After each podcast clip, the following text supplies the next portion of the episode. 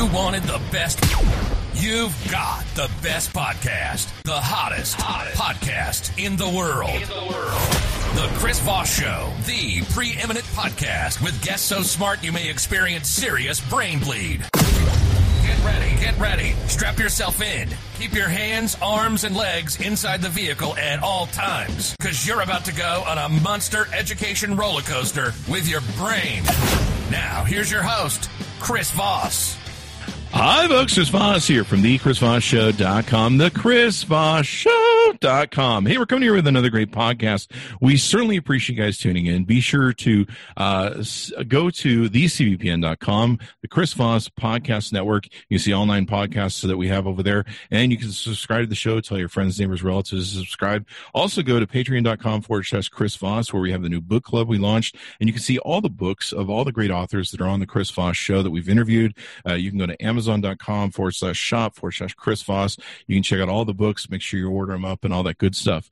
Today we have two of the most extraordinary authors on the show with their incredible new book. The book is called Trump on Trial, the investigation, impeachment, acquittal, and Aftermath. These are both winners of the Pulitzer Prize from the Washington Post.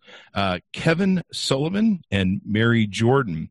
Uh, I'll hold the book up here so uh, we can see that. There you go. Um, Kevin Sullivan is the Pulitzer Prize winning senior correspondent and associate editor for the Washington Post. He was a post foreign correspondent for 14 years. Then he served as a chief foreign correspondent, deputy foreign editor, and Sunday and features editor. He's reported from more than 75 countries on six continents.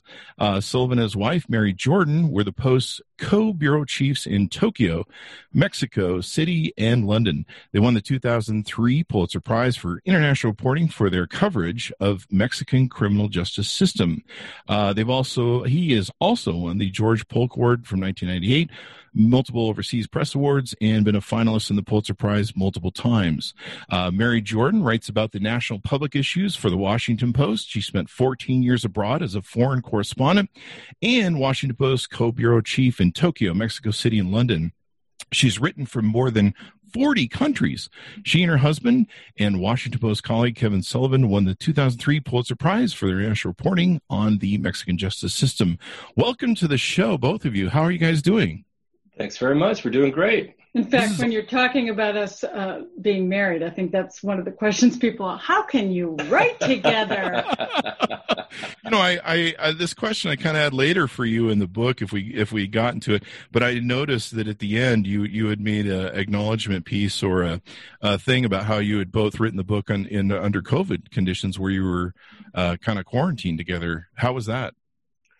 Well, it was it was wild. I mean, like everybody else, we were just at home, and you know, we have we have two kids. They're 25 and 23, so all four of us are at home, and we're trying to. Everybody's trying to make it work, and everybody's got their own little corner of the house where they're doing their thing. And Mary and I are here in the office just banging away on this book, and you know, in some ways, it was good because it gave us it gave us something that was a intense focus for month after month after month, and you know, I think it's harder when you don't have something to focus. On. I mean, on. we spent so much time together. It's always COVID, really. I mean, I mean, well, you, know, I mean, it, everything's time for personal COVID. No, no. I mean, like when we were in Tokyo writing together, you know, we were hunkered down too. So. And I think you guys are uh, 26 years uh, in marriage. 20, 27 now. 27. Okay. But we, cool. but we don't look it. We really don't look it. There you, you guys look, look like, you guys look like you're in your early 20s. So there you go. So uh, this is an interesting book. It's a very thick tome, uh, very highly detailed tome. What was the number one reason or top reasons uh, that made you want to write this book? Uh, I think, you know, these days, attention span is short. And this was a very big deal uh, you know, the House voted that President of the United States had abused his office, his power in the office, and obstructed Congress. And we saw a lot of patterns. It's not just in the case of impeachment, which is a huge deal, but we see it over and over again, you know, chief among them, how Donald Trump spins conspiracy theories to damage people. And so we just thought that it was worthwhile, especially to get out before the election. You know, and during all through the impeachment process, particularly the Republicans were saying, this is taking this decision out of voters' hands. This is the Democrats have been wanting to get rid of Donald Trump since the day he was elected in 2016. This is just another way for them to do it. And voters really are the ones who should be deciding this. And, you know, this book takes what this incredible amount of, of, of information that was flowing over people and puts it together in a really readable way with characters and scenes and storylines and just makes it accessible. And it's something voters can use in 2020. That's one thing I really loved about the book is, you know, we, we all kind of went through this recently. And of course, this will be a book for historians to read 50, 100 years from now. But, um, you know, we got it in such different pieces and sporadically and this over here and, you know, flowing out through exactly. news reports. You guys really went into detail in the book to, to lay everything out in, in, in the, in the context of the sequence of events. How important was that to do and, and why did you choose to do it that way? Well, incredibly important because if we'd succeeded, when you finish the book, you feel like you've been to a movie, I think, because, you know, we tried to draw it in a, in a way that just underscored the important themes, the important people, the important moments, the way you would with a movie, really. Um, so just to help people to make this accessible to people because this stuff is really important, and it, and it's so relevant now to this this incredibly important election we have coming up. Yeah, most definitely. Um, it, it's it's uh, it's it's something that you guys uh, put together with fifty. I think other fifty other Washington Post reporters are are credited at helping compile this data. Well, we we had great uh, collaboration from the national security staff of the Washington Post and the congressional staff and the White House staff, and then on top of that, then we did all our own original reporting, new reporting for instance, everybody knows about um, Donald Trump being in the White House in the private residence with uh, Vindman, you know, the the famous lieutenant colonel who was in the Situation Room and got very alarmed by what he heard on the call. But we thought, hey, somebody else was on that call. And so we did the reporting to get what was going on thousands of miles away with in the room where the president of Ukraine was on the other end. And that's one of the scenes in there with the, you know, his aides passing him notes saying, make sure you mention the word swamp. Trump loves swamp. Make sure you uh, stroke his ego and things like that. And it just fills out the picture. Yeah, we talked to two of the people who were in the room with the president, with President Zelensky of Ukraine, and they were saying, you know, they gave him this whole long briefing, and one of them even said, maybe we should suggest building a Trump Tower in Kiev. And all the other guys were like, no, no, no, no, no, you can't do that. That that's crazy. Don't do that. But just say, tell him you want to drain the swamp. And you know, and Zelensky, who was also a TV star before he became the president, really that was his only qualification was that he played the president of Ukraine on a TV show. Seriously, I mean, he, the guy was a comedian until he decided to run for president. Um, so he was very good when he was talking to the president. He he really worked him very well, and he said, "Mr. President, we've learned so much from you. We've learned so much from the way you do things, and we're draining the swamp." And you know, all, just all of these details that we were able to to to get kind of fill out that picture of a phone call that we all thought we knew pretty well. Yeah, you guys do fill it out. And like I said, the layout of the timeline, the events, everyone involved. You can see what's happening with Pelosi. You can see what's happening in Ukraine. You can see the, the, uh, the orchestration of, of Rudy Giuliani and William Barr and everything that's going on. This is crazy. Now you mentioned C-SPAN was also helpful in this book. In what way was that? Well, we would watch over and over so that you could see who, exactly who's in the room. I mean, we really wanted to document both with video, um, with the testimony of Republicans and Democrats, that you know people who spoke with the Senate Intelligence Committee. Uh, it was it was really important to have a backup, especially in this era where who can believe what, right? This is really we tried to do a historic document um, using um, video, and that was why we watched, for instance, the National Prayer Breakfast. We we found out that it was on video, so we could see Nancy Pelosi's face when Trump stood up and started saying all kinds of things that she certainly thought weren't true. And we had we we already had accounts of some of these things, and even some of the things that were like lesser, not as well known, but important to the story. Like there was a press conference where a reporter said to Nancy Pelosi, "You know, Madam Speaker, do you hate the president?" And it just it just hit her exactly the wrong way and she stopped and she came back and she said to him i don't hate anybody i was raised in a catholic home i don't hate people But so we knew that had happened, but C-SPAN has this incredibly deep library of video and we watched it over and over and over again. And you can really, you can paint a much more nuanced picture of what happened because of, because of having that video. I remember watching that video several times over. Cause, Pretty she, remarkable, isn't it? She, she, yeah, it was. I mean, and to see her come back in, and she kind of, she kind of pulled that mom card, you know, with the finger and everything. Where oh, you yeah. know, when you oh, when yeah. you upset your mom, and she she uses all of your all of your name, you know, exactly. you know, you're in trouble. So, what what were some of the stories that impacted you guys, or you feel uh, readers will most find uh, eye opening when they read the book? Well, one of them was so Representative Will Hurd from Texas uh, is a is a centrist, and he, you know, he had already been on record as not being kind of a knee jerk supporter of the president. He'd written an op-ed in the in the New York Times criticizing Trump for his position on Russia and his relationship with Putin. So he was someone who the Democrats kept thinking we could flip this guy. This is someone who will if we make if we make a reasonable case, we can reason with this guy, and this is a this is a Republican we can win over so it doesn't have to be a, a totally um, you know partisan impeachment.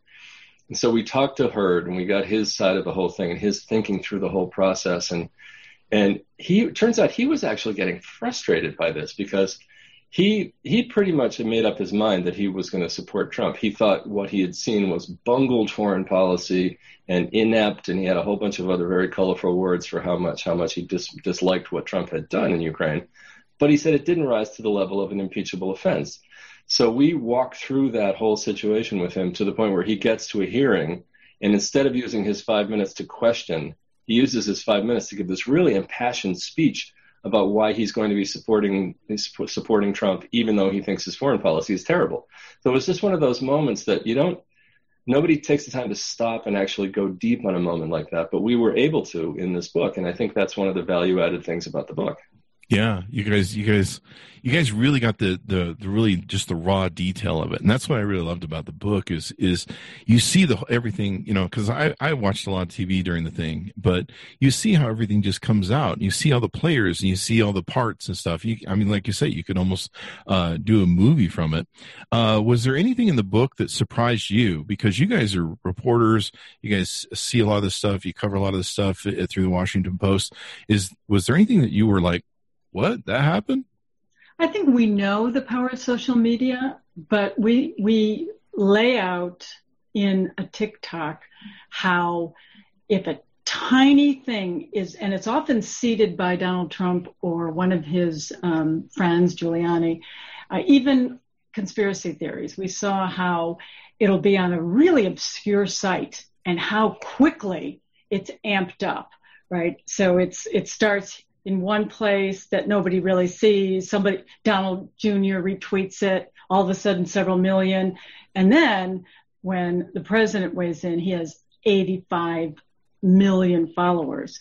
And so, you know, as he says, he's bigger than most media companies. And we know from our own reporting that sometimes he likes to count how quickly, like literally count the minutes until something that is seeded in a small place becomes national news. I, I guess I didn't quite realize how orchestrated and, and fast, lightning fast it is. It, it's quite the system they have going on there on the right wing media. Like it, you detail in the book how Lev Parnas uh, they they taken they taken their pl- they planned the dump uh, that they're going to do on um, on the Ukrainian ambassador and and and like you say they just it just hits and spreads they've got Hannity set up like everybody's ready up to go boom boom boom boom boom and it's just like a machine as to as to how the thing operates it's extraordinary to see and I, I yeah. think that even though we know it, it's important to x-ray it, right? This yeah. is a pattern. This is not a one-off. He's done this many times. And so especially as we, you know, want to know more about how the president operates, it's kind of a playbook of how he yeah. operates with documents from impeachment. And don't forget, this isn't simply about who tweeted what to whom. I mean, this is like that case that you're talking about. Um, so early on the morning, early in the morning, Hill TV puts up this very dubious report claiming that the ambassador Yovanovitch, the U.S. ambassador to Ukraine, is corrupt. There's zero evidence for that. That's that's just ludicrous. But within 24 hours after it's been on Hannity's radio show and then Hannity's television show, and Donald Trump Jr. has tweeted about it, and the president has tweeted about it, the next morning, the president told John Bolton, his national security advisor, to fire the ambassador. So this went from a spark started by nothing into a full-fledged, you know, order by the president of the United States to do something that, you know, a lot of you could pretty easily argue didn't make a whole lot of sense. Yeah. I mean, it's just, it's just extraordinary how they just they have it all down and it just all comes out. Um, was there any uh, heartbreaking pivotal moments that you found in the book that will move that moved you guys or the readers? Anything that really touched you and you went, Wow. Yeah, that's a great question. I, I, think that what's happened to the Foreign Service, what's happened to career State Department officials, uh, you know, people that had served for decades, both Republicans and Democrats, who really devoted their lives at not great pay and often in dangerous places, um, you know, to the country, that their opinion was, uh, you know, was pushed aside uh, and they were called the deep state. And there was a disdain for their expertise, and many of them left, and and you know right down from ambassadors to you know some experts in Ukraine and other parts of the world, and you know all of those are lives, you know, and and it's also kind of a hollowing out that we've heard also about who wants to go into the foreign service, the career service, that has been kind of a place for the best and the brightest at times. And every, I mean, it was heartbreaking to hear people say, I am devastated, and, you know, and I am discouraged and I'm going to leave. And if you look at what happened to Ambassador Yovanovitch, we just mentioned, you know, she had been 33 years in the Foreign Service. She had been shot at, blown up. She'd, she'd served in some tough places. She served in Mogadishu and Somalia. You know, this, this was a woman who'd really given blood literally for, for the country. Um, after all of this stuff that these wild things that Rudy Giuliani and others were kind of seeding about her, she got a call at one o'clock in the morning, Kiev time, telling her to get on the ne- that the president had lost confidence in her and she needed to get on the next plane home. Now, of course, it's the president's prerogative to remove any ambassador. They serve at the pleasure of the president, and he doesn't even need a reason. I mean, he didn't. I mean, he didn't do anything illegal or wrong, but but he called her home in the middle of the night, and she she was there. She wasn't married. She was there with her 90 year old mother, and she had to leave her mother there because there was no oh, way wow. she could make arrangements to get her mother on a plane on that short notice. And she didn't know if she was coming back or never coming back. And it was heartbreaking. She left her mother and her 90 year old mother saying, Am I going to be okay? What's. And, you know, and when Donald Trump Jr. tweeted, um, basically calling her a joker, uh, she said it was like being punched in the gut you know, um, he doesn't, you know, and, and there was just this, even, you know, people who, Republicans in, in the Foreign Service were, were really going like, oh my God, what is happening? And these, it's just the point is that these are real people. And, you know, and the, the, the, on the, from the Trump side, the complaint is that these people think they run foreign policy, not the president. But there was no evidence that that's what they were doing. They were, you know, these were people who had served presidents from both parties and presidents who I'm sure in their own personal political beliefs one way or the other had to do things at times that they didn't agree with, but they did them because their allegiance, the, the oath they took was to the Constitution. So it's just, you know, you forget that these are real people. And, you know, when you see what happened to Yovanovitch and other people who were fired and moved aside and had their careers, um, you know, Alexander Vindman, the lieutenant colonel Ukraine specialist on the National Security Council, his twin brother also was an army officer who was also serving on the NSC, and President Trump fired him too, just for good measure. He hadn't. I mean, he was just I, apparently Vindman thinks just because he was related to Vindman. And, and you know, the, Vindman was vilified as un-American, and it's interesting, you know, that we have all the backstory too. Ken Burns, who writes, um, you know, does movies about so many very American things from baseball to the Civil War, actually had picked the Vindman twins when they were young um, to talk about the American yeah. dream. You know, these guys were so proud of their new country um, that they both went into the military. Ah, you know, Yeah, you talk in the book too about how uh, the ambassador, uh, her parents came from, uh, I believe, from Russia or or the That's Russian right. yeah, things, and yeah, you know, they they came from the persecution of of all of that stuff. They survived right. it, and they they came to America. And to me, yeah, the heartbreaking moments of it were watching these people, uh, especially when they're testifying. Um, to me, uh, and I, I have a cut of this video. I cut it off the um, uh, whatever feed I got off of Twitter or something. But uh, Colonel Vindman makes that statement where he says, "In America, right matters," um, and I just I, for a lot of people made him cry. Um, based upon what you guys wrote in the book and everything that's happened since, uh, does right still matter in America?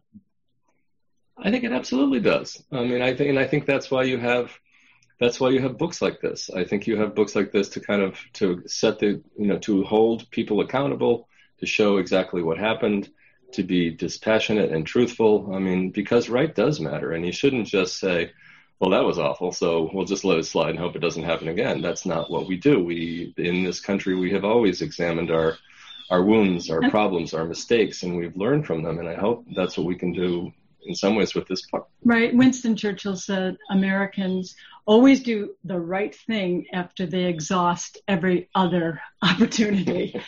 and but right now, I think, you know, I do think that Americans do the right thing, but there's so much disinformation, wrong information, um, and purposefully so. And again, that's why we set this out, and you'll see that we, you know, the extensive, we have 50 pages of footnotes because this is exactly what testimony under oath this came from. This is exactly what video, this is exactly where every bit of information comes from. Because when people, you know, will America do the right thing? They will, I think, I have complete faith that when given the right information, correct information, yes, they will. That's right. People are good. Americans are good. They, but a lot of them are getting information. They don't know what to, they don't know what information to trust. And the truth of certain matters depends on what, what television channel you tune into often. And people just don't know what to do. Yeah, and it, it it's really interesting to me the bias uh, that people play to the unconscious bias. Uh, sometimes they don't they don't tune in or they tune out. Um, do you, do you, what do you want uh, historians to look at this book uh, 30, 40 years from now? How do you want them to perceive it and and uh, look back on it? I guess. You know, it'll be small moments too that when John Lewis uh, the civil rights icon who recently died. Um, again, we went back to look at some of the speeches on the floor. And at the time, it got very little press. Mm. But he stood up, very sick, and said, People are coming up to me and saying that right now in America, we feel that we're descending into darkness. And when I go to sleep at night, sometimes I worry that when I wake up, our democracy will be gone. Yeah. And, you know, I think we didn't stop and look at that speech because sometimes when people are speaking on the floor of the House, there's like eight people there.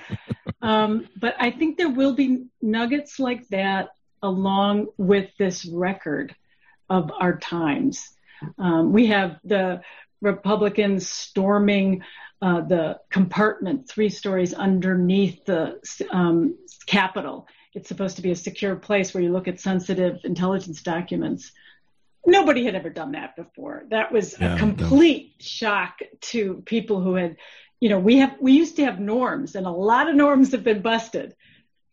I think we want people to look back also and think this is fair. This illuminated a moment, a very important moment in American history. It illuminated something about a, a, a guy who's certainly going to go down as, as a historical figure one way or the other um, you know, this president has shaken this country up so much that this will be one snapshot of, of how he does things and how he approaches problems and how he views the world. And it'll be in a way that, that is accessible, that people will have, you know, it's not some, some, you know, you're not like reading the W book from the Encyclopedia Britannica. You know, this, this is, this is something you can read and this is something you can actually have fun with and you get to know the people and meet them. And, but it, it illuminates a really key moment in history, and, and we hope that's what people see now and what they see in the future. John Bolton. Now we we've been able now to read his book. At the time, we we didn't know what it was in his head. Um, how big of a difference in writing this book? You know, studying what John Bolton has now said in his book. Um, how much of a difference do you think that would have made in in what you guys explored and investigated, or would it have made a difference if he had testified in the House? You know, this is the great imponderable, right? Because what he I, you know, I don't get the sense now after his book that he's changed a lot of minds. I think people in the world we live in, people view this through their own lens. And I think if he had appeared, if he had testified in the Senate, I think the Democrats would have been saying, see, see, see, and the Republicans would have been saying, I don't see anything. Mm-hmm. Um, you know, I mean, this, this is just, yeah. is, uh, yeah. so, I mean, it was it was important, and you can see how important it was, particularly to Mitch McConnell. I mean, he fought very hard to make sure that didn't happen, and how hard how important it was to the Democrats who fought very hard to try to get Bolton in. Um, For but, sure, the moment when it was clear he wasn't going to testify, that was it. The trial was over because when they weren't calling witnesses, you know, we, we talked to many people. That was a key key moment. It was the beginning of the end. Yeah, and he was surprised that he was going to get blocked in the Senate. Like I think he actually did. He it seemed I'm just going from the reports, but did it, I think he thought he would be testifying in the Senate, and then all of a sudden, like nope. You know, he told his he and his lawyer had a strategy. They didn't want to testify in the House because the the House testimony is kind of a, is a two pronged thing. You give a deposition in private, and then you go and you you you appear in public at a public hearing. And on a matter this complicated, there's so much room for a gotcha. There's so much room for, well, that doesn't line up exactly with what you said in your deposition.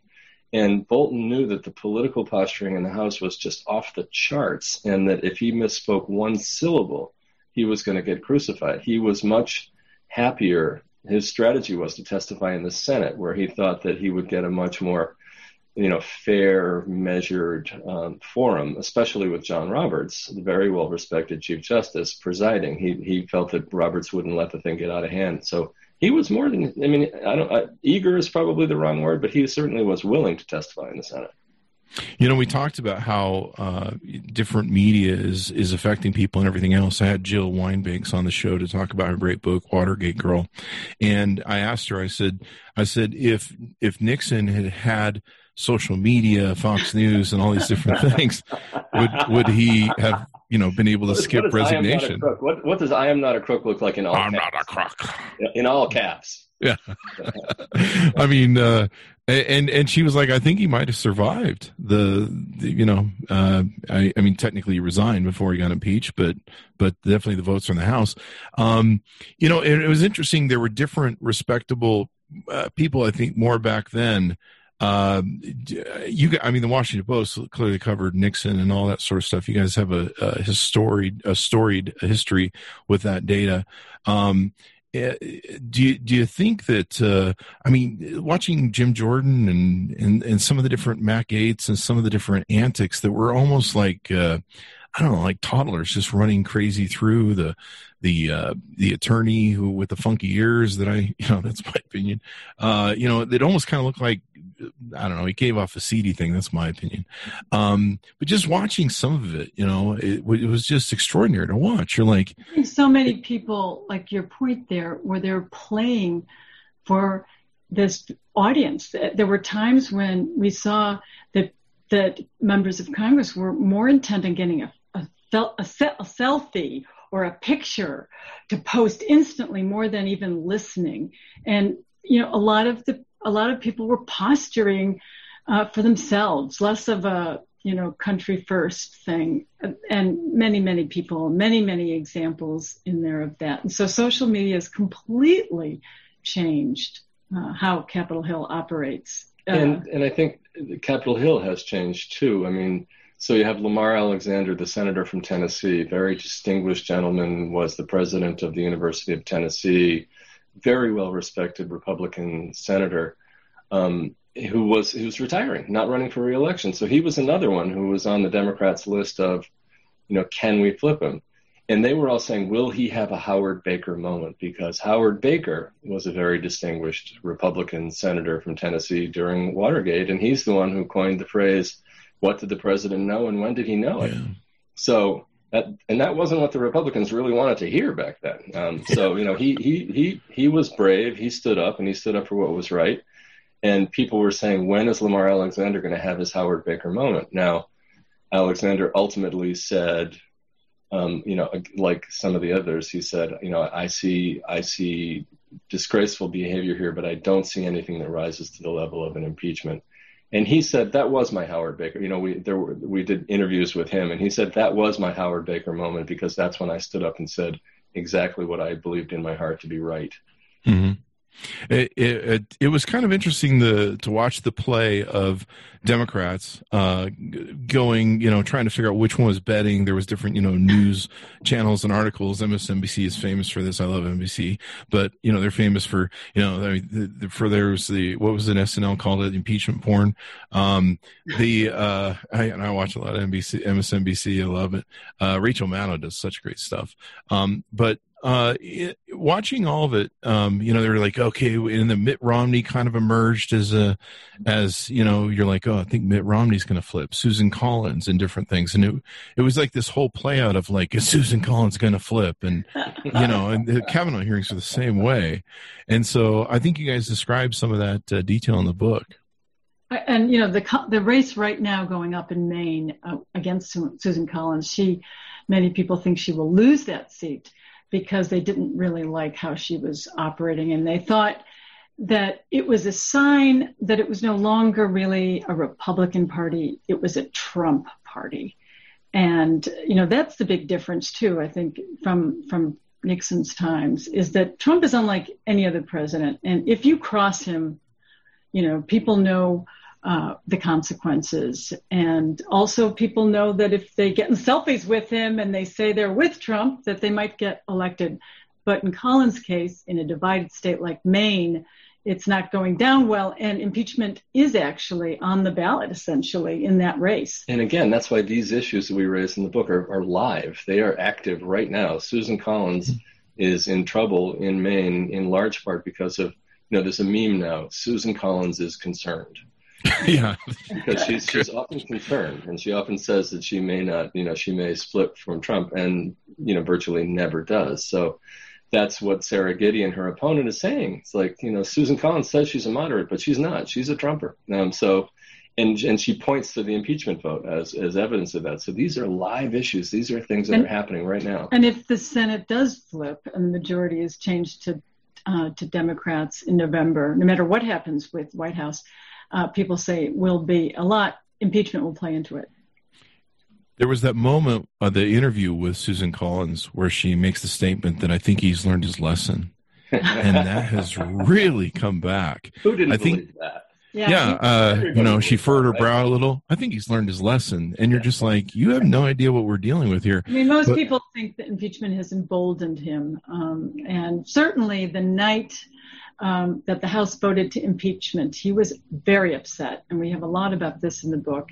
And actually, we sent somebody to Battle Creek, Michigan. He held a rally that night, and when the vote came in, he basically he led the whole crowd, big rally, and said, "We are going to get four more years."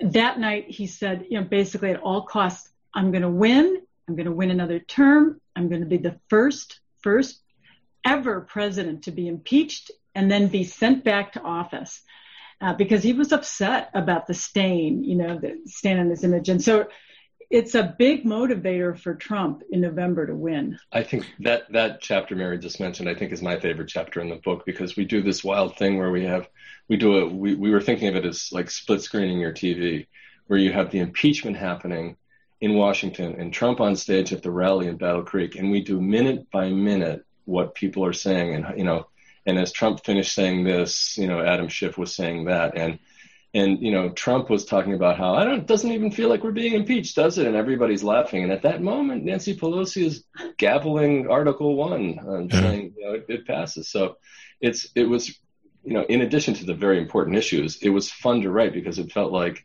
you know you're just you're you're putting these you're you're showing in a really vivid way these how these two events collided and all the energy that kind of crackles between the two events was just was was fun to work on. In researching your book this morning, I watched that Pelosi video where she gavels the uh, the vote for impeachment, and she's she. It seems that she stops for a second when she realizes one person has said present, voted present, and she's like, "What? What the hell?" but yeah, it was interesting to watch. Well, Tulsi, um, Tulsi Gabbard is a little hard to predict, so that was. That was yeah, it. I'm just so glad that. And at that moment when he was impeached, you know, in Michigan, Trump spin, instant.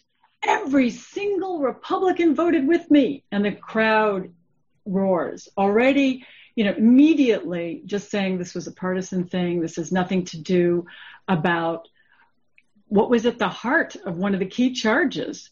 He was trying with a fake story to damage Joe Biden. And he was using the office of the presidency and military aid for a foreign country that had been approved by Congress. He was like basically holding up hundreds of millions of dollars uh, to a country until they announced that they were looking into corruption of Joe Biden. And like, you know, and that was all forgotten because he kept saying, you know, this is partisan, they're coming at me. And again, that's why it's important to, to look back at what was really at the root of this. He identified Biden early as a potent c- contender, as a as a big problem for him, and he wanted to undercut him with a conspiracy theory. And by the way, the first person who mentioned that conspiracy theory, one of the ones that Trump was running with about, was Putin himself.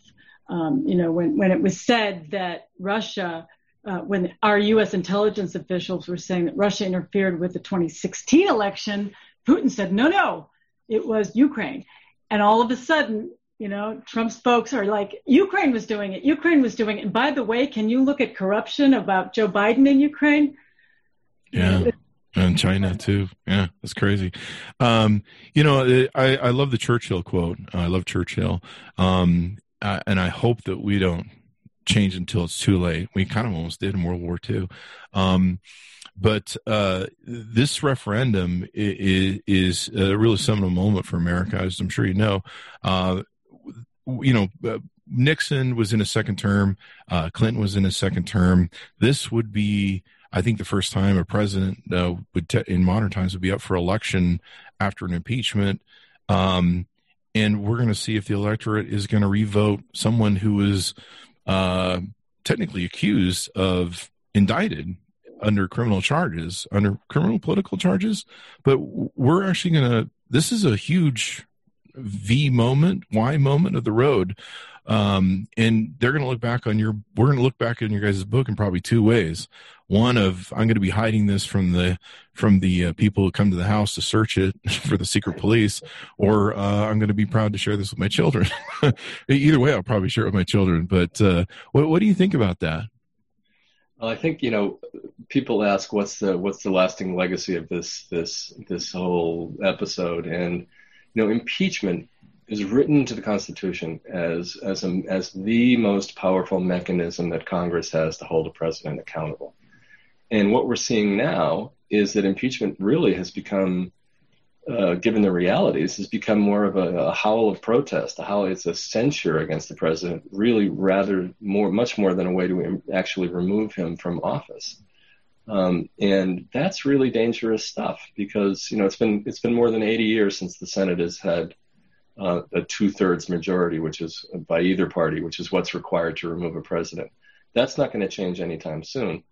So if impeachment really has become, if, if that fundamental mechanism has been has been watered down, weakened, that's that's a that's tough times for our country. I think people are worried that this important check on the power of the presidency is gone because Trump knows that uh, you know if he wins again, um, you know he doesn't care if he gets impeached again, right? Yeah. He, he beat it before, do? didn't do anything, and you know we hear this over and over again about the the, he's ignoring subpoenas. The power of the presidency is getting too big. There is Congress is a rubber stamp. It's not a check on power.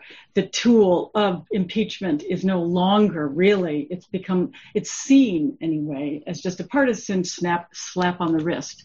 So what is it to, you know, keep our democracy, as John Lewis was saying, safe? And, you know, maybe a little bit ironically, the person who made this argument the most eloquently was Mitt Romney himself when he stood up in the Senate and voted to, to convict um, Trump on Article 1 on the abuse of power article. He's the one who said, you know, I know people are saying we should wait for the voters, but read the Constitution. The Constitution doesn't say if the president does something wrong, wait for the voters. The Constitution says Congress, if the president does something wrong, you have the responsibility. You have this awesome power. You have this mechanism to do something about it. And so Romney was saying, we don't wait, we go. Um, and if, if, if that power has been has been removed or has been watered down, uh, you know, that's something to worry about. It definitely is, and to me, I think it weakens the Constitution's value because it just, like you say, it makes the impeachment clause like, well, that's nice, you got that in there. right. you just have that. Um, so uh, this is a really great book, and and you guys also get into the details of what happens to all of the people who testified, and and that's a real tragedy right now, especially from what we've seen the persecution of uh, Alexander Vindman, Colonel Alexander Vindman, uh, the ambassadors Marie Yovanovitch. I believe she has a book coming out soon. William Taylor, uh, Fiona Hill. Um, and and you know this this vote is going to determine how this story ends whether it's a good story and these people get redeemed redemption of some type or or I don't know further vilified or just I don't know it, I mean God knows what sort well, of thing. Well, we've seen the payback. This this president. I mean, immediately um, after the acquittal, he had uh, this amazing. He used the East Room, you know, uh, of the White House and started uh, calling names to everybody who had voted against him trashed the FBI, trashed, you know, ca- called people nasty and things, and and said this is a celebration of my acquittal. And then he went back to trashing everybody else. And then we saw how people lost their jobs. I mean, he's made a point of it. He has said, if you hit me, I'll hit you back 10 times harder. And that's one of the reasons people stay in line. You know, the party stays in line. And so I think if there's another four years, we'll see more of that. And the Definitely. Whole, you know, the whole philosophy of government in this country is that the president sets the policy, and then we have this we have this whole career, you know, government full of people with expertise and experience who've learned things and understand these issues. You know, health, vaccines, taxation, who knows what. Um, and it's that's always been the way we've done business. We've had kind of the best and the brightest working in government in support of our political leaders. And if we're going to abandon that that's something we need to have a discussion about too, because in, in the place of that, Trump seems to be much more happy with having people in there who just say yes, sir. Um, mm-hmm. And now that's that that's his right, but he's changing a fundamental philosophy of how we govern ourselves. And we see that with the coronavirus too. Um, does he want to listen to the doctors? You know, it's this kind of skepticism. Oh, they're like experts are bad you know, I know better. And so another thing that we hope is that you see the patterns here. You see disregard for ex- experts. You see the fanning of conspiracy theories over and over. Not just this. We've heard lots of them. And it's confusing to some people because they're picked up by some pro-Trump uh, figures. Uh, Sean Hannity is one of them, but there are others. Now, um, recently, the Washington Post, uh, and I love the Washington Post. I subscribe to it, uh, and I encourage everyone to as well support your news channels.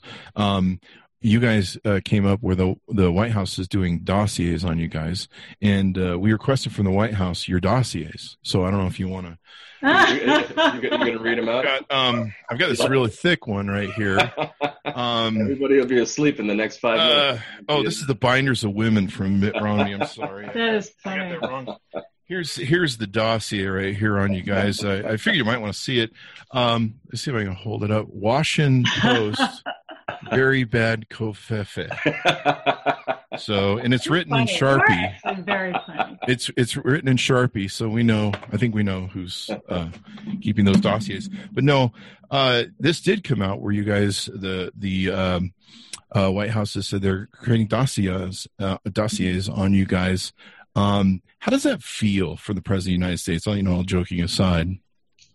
You know, we were foreign correspondents for a long time, and people uh, abroad, like in Mexico, when we where we worked there, they would look to the press in the United States for guidance. Uh, you know, we were an independent check, uh, kind of a watchdog. Hey, you know, let's let's see. You know, Watergate was an example, right? You know, we we can tell in vital information to uh, reporters, and in dictatorships they censor media. Uh, so we were kind of a light for the world. And I can't tell you all these people that we've met are saying, oh my God, because Trump keeps saying, pounding the media with fake media, fake, fake, fake media, that is picked up by leaders around the world, you know, authoritarian leaders in Hungary and in other countries. They literally quote him word for word. And now we're hearing from our friends that basically it's he, what he's doing is poisoned and weakened the press around the world, which is vital to know what's going on. I covered the school board, for instance, and if you weren't there to kind of tell people what, where they were putting money, you know, people didn't know. It does matter. And it's sad. And I think every reporter has a supreme responsibility to get it right, not to be fair, to be, you know, down the line. And there's all kinds of, in these partisan days, I think the rise of cable network where it had, you know, one side was, you know, pro this party and one was it. It has been a really negative thing. We miss kind of the down the line reporting, but lately I think it, it's been a tragedy and it's exported the tragedy around the world because it's who we are as a country america has a response has always been an inspiration and we have seen this firsthand as mary said all around the world and we have a responsibility to be that inspiration if you're a human rights activist in hungary if you're a journalist in the philippines you look at what's going on in the United States and you are heartbroken, and your life is actually in more danger than it was uh, because when the United States starts acting like some of these, you know, dictatorships we see around the world, these places with authoritarian leaders, it's very dangerous, and it's abdicating this this kind of role that we have to to be something to aspire to, to be to be the United States, to be you know we want to be America, we want to be more like and America. one of the, one of the most difficult things is why Donald Trump keeps praising or aligning with Putin. For instance, in Putin, you know, you know, reporters have died in Russia for reporting negative things against the leader in Russia. And, you know, it's really mind blowing to a lot of people why he is so in sync with the Russian leader. Um, and, you know, journalists are like, wow, you know, we're getting killed. I mean, there's yet another opponent of, of Putin was just poisoned. Yeah. And it's hard for people to write over there and link all these because their lives will be in danger. I mean, the press has its faults. The press has a responsibility, but the press is an important check on power.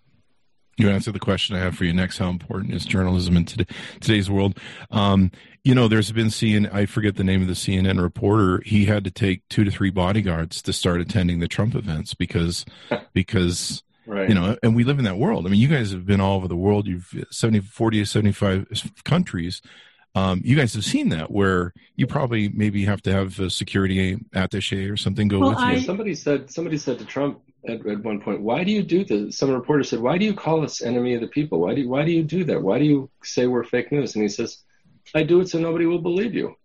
Yeah. Um, and that's what he's done. He's undermined confidence in, in, in the press, but he's also taken it a step further. This, this enemy of the people thing is really dangerous. Calling the press the enemy of the people is, is, is not a safe thing, you know? You know, if you write about, um, you know, he doesn't reveal his taxes or his extramarital affairs, the answer is I hate the media. And, you know, that's just, it's just a way to def- deflect. Mm-hmm. What's extraordinary to me is that the American people eat that up. That that we flipped in this death of expertise sort of age, um, where where they go whatever.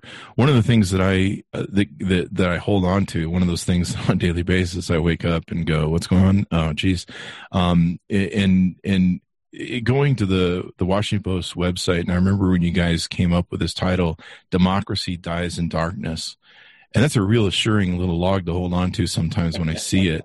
I, I am telling you, you just you just go, okay, man, we're we got hope. We got some hope, man. Just hold on to that little hope. It's like every day you're kind of grasping for little hope pieces. Um, the um, and then after that was right after Trump's election speech, his dystopian American carnage and his failed attacks on Muslims and immigrants. You know, we're, we were seeing that just attack go on from Stephen Miller right out of the gate. Um, what does democracy dies in darkness mean to you? I think that we need to keep the focus on, you know, all the people around Trump that have already gone to jail or have been indicted.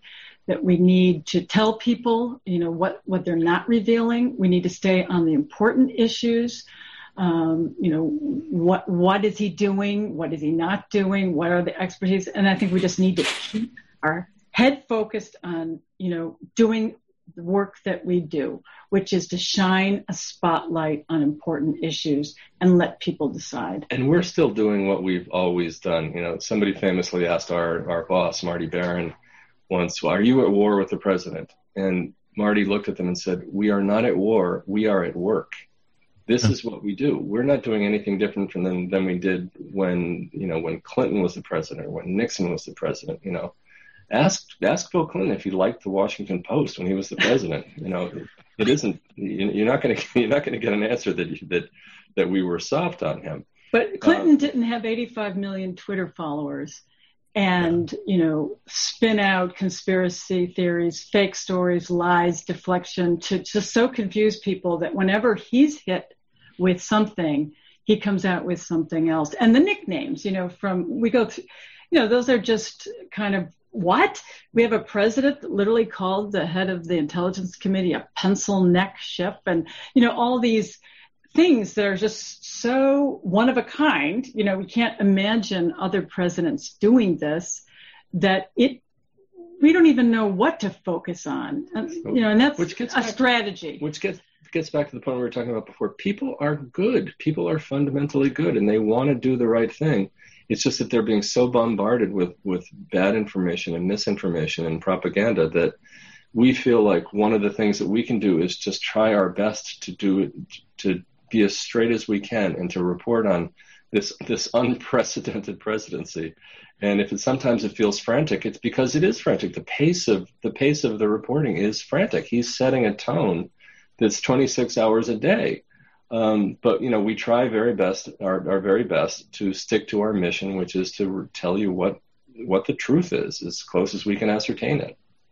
I think it's been interesting too to watch the Washington Post and this historic um, news entity, and have him use the Jeff Bezos ownership. Right.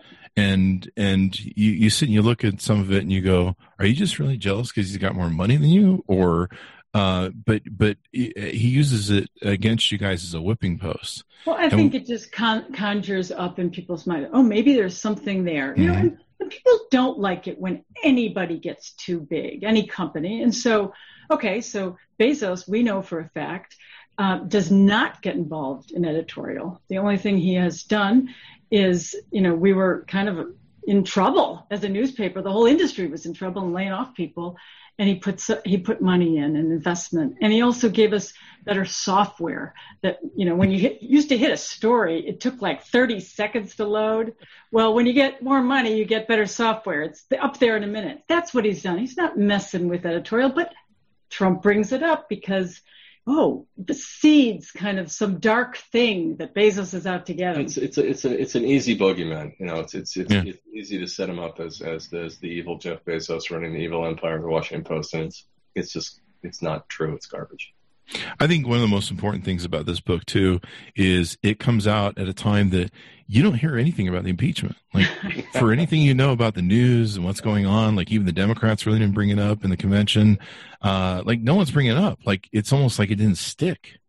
And because so, yeah. because Trump just used the White House as a backdrop. Nobody is ever supposed to do that because Bannon, who engineered his race, was just arrested, you know, on a yacht you know, there's just so much. We are so also, flooded that, and we're you know? standing on a train track with two locomotives coming at us from different directions. You know, COVID and and and the race unrest that we've seen in, in the country, and it's just taking over. I mean, it, it's it's the the Democrats look at those issues, the, you know, Trump's performance on the on COVID and Trump's the way Trump has handled uh, the the racial unrest in this country and they they see those as better opportunity for them, better you know louder, easier to understand arguments than than the impeachment. I think. But we just hope that people see this as a it's really the operating manual of Donald Trump. And, Yeah. and we use Republican and Democratic testimony. We use video. We use 50 pages of footnotes to tell you where it is. But what you see in there, you see repeatedly. These are patterns of Donald Trump laid out with the help of all the documents from impeachment. It's quite extraordinary. What will be interesting to see is um, when historians look back, referencing your book, is uh, if the Senate had impeached him, if it would have saved many of the lives of what is now 180,000 people, I believe we've crossed, um, and probably close to 300,000 maybe by the time we're done. Um, the difference it would have made, I mean, in, in the real scale of lives, like most times you can't measure this stuff. Like Right, right. Clinton's impeachment, you, you know, nobody's going to really die over this. Um, but, but you look at the layout of that. And then, of course, if he gets reelected, uh, you guys may be writing another impeachment book if, if maybe, maybe the Democrats take the Senate too, keep the House. Uh, and then we have to go to some sort of constitutional thing was like, can you impeach a president twice? That's not, is that in the Constitution or whatever? But you can. I don't think it says. No. I think you can. There's no double jeopardy. We can just keep right on- right on going. But you guys lay out in the book. It's really interesting how uh, how uh, Pelosi uh, goes into the strategy of this, and it really details why she was really waiting for something that was significant because she was getting pestered so much. Anything more we want to know about your guys' book before we part ways here? Buy it. Buy the book. Where's the Where's the good plugs people can find you on the interwebs and order the book up? Yeah, only, only only what we we have been been saying is that this book is is about this very moment. It's it's about what's happening right now. It's about how how Donald Trump is doing business right now and how he will be doing it between now and the election. And if you want to understand that better, there's the book. Buy the book order it up today. You can get it on amazon. It's the book trump on trial uh, the investigation impeachment acquittal and aftermath uh, by kevin sullivan and mary jordan. Winners of the pulitzer prize from the washington post. It's been wonderful to have you guys here. I probably could ask you 50000 questions about everything but i know you guys got to get back to whatever you just tweeted over this hour. Chris, thank you so Thank you, much. Chris. We really appreciate it. thank you for being on the show guys. Uh, to my great- oh sorry to cut you off was there a last piece you had there No, I was saying great interview. Thanks, Chris. Thank you very much. We we really try hard and and uh, all that good stuff. Thanks for tuning in to my audience, and we'll see you guys next time.